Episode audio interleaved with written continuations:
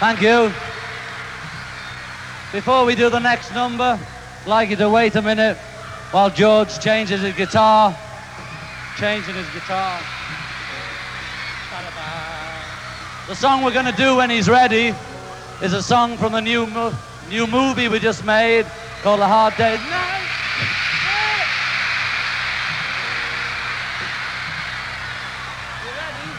It's a slow song, and it's called If I Fell Over.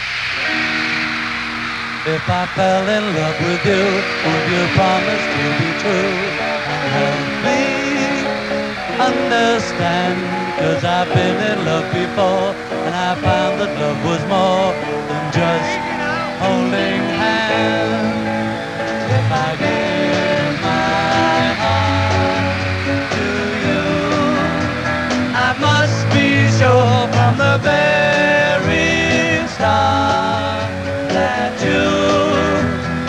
love me more than her. If I kiss you,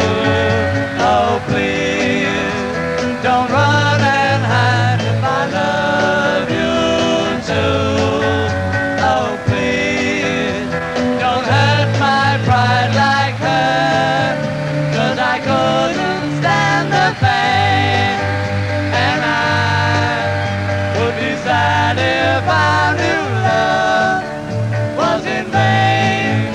So I hope you'll that I would love to love you, and that she would cry when she learns we are two. 'Cause I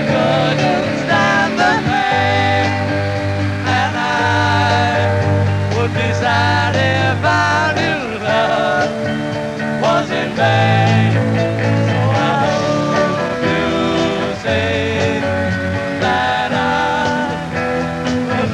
to love you, and that she will cry when she learns we are. If I fell in love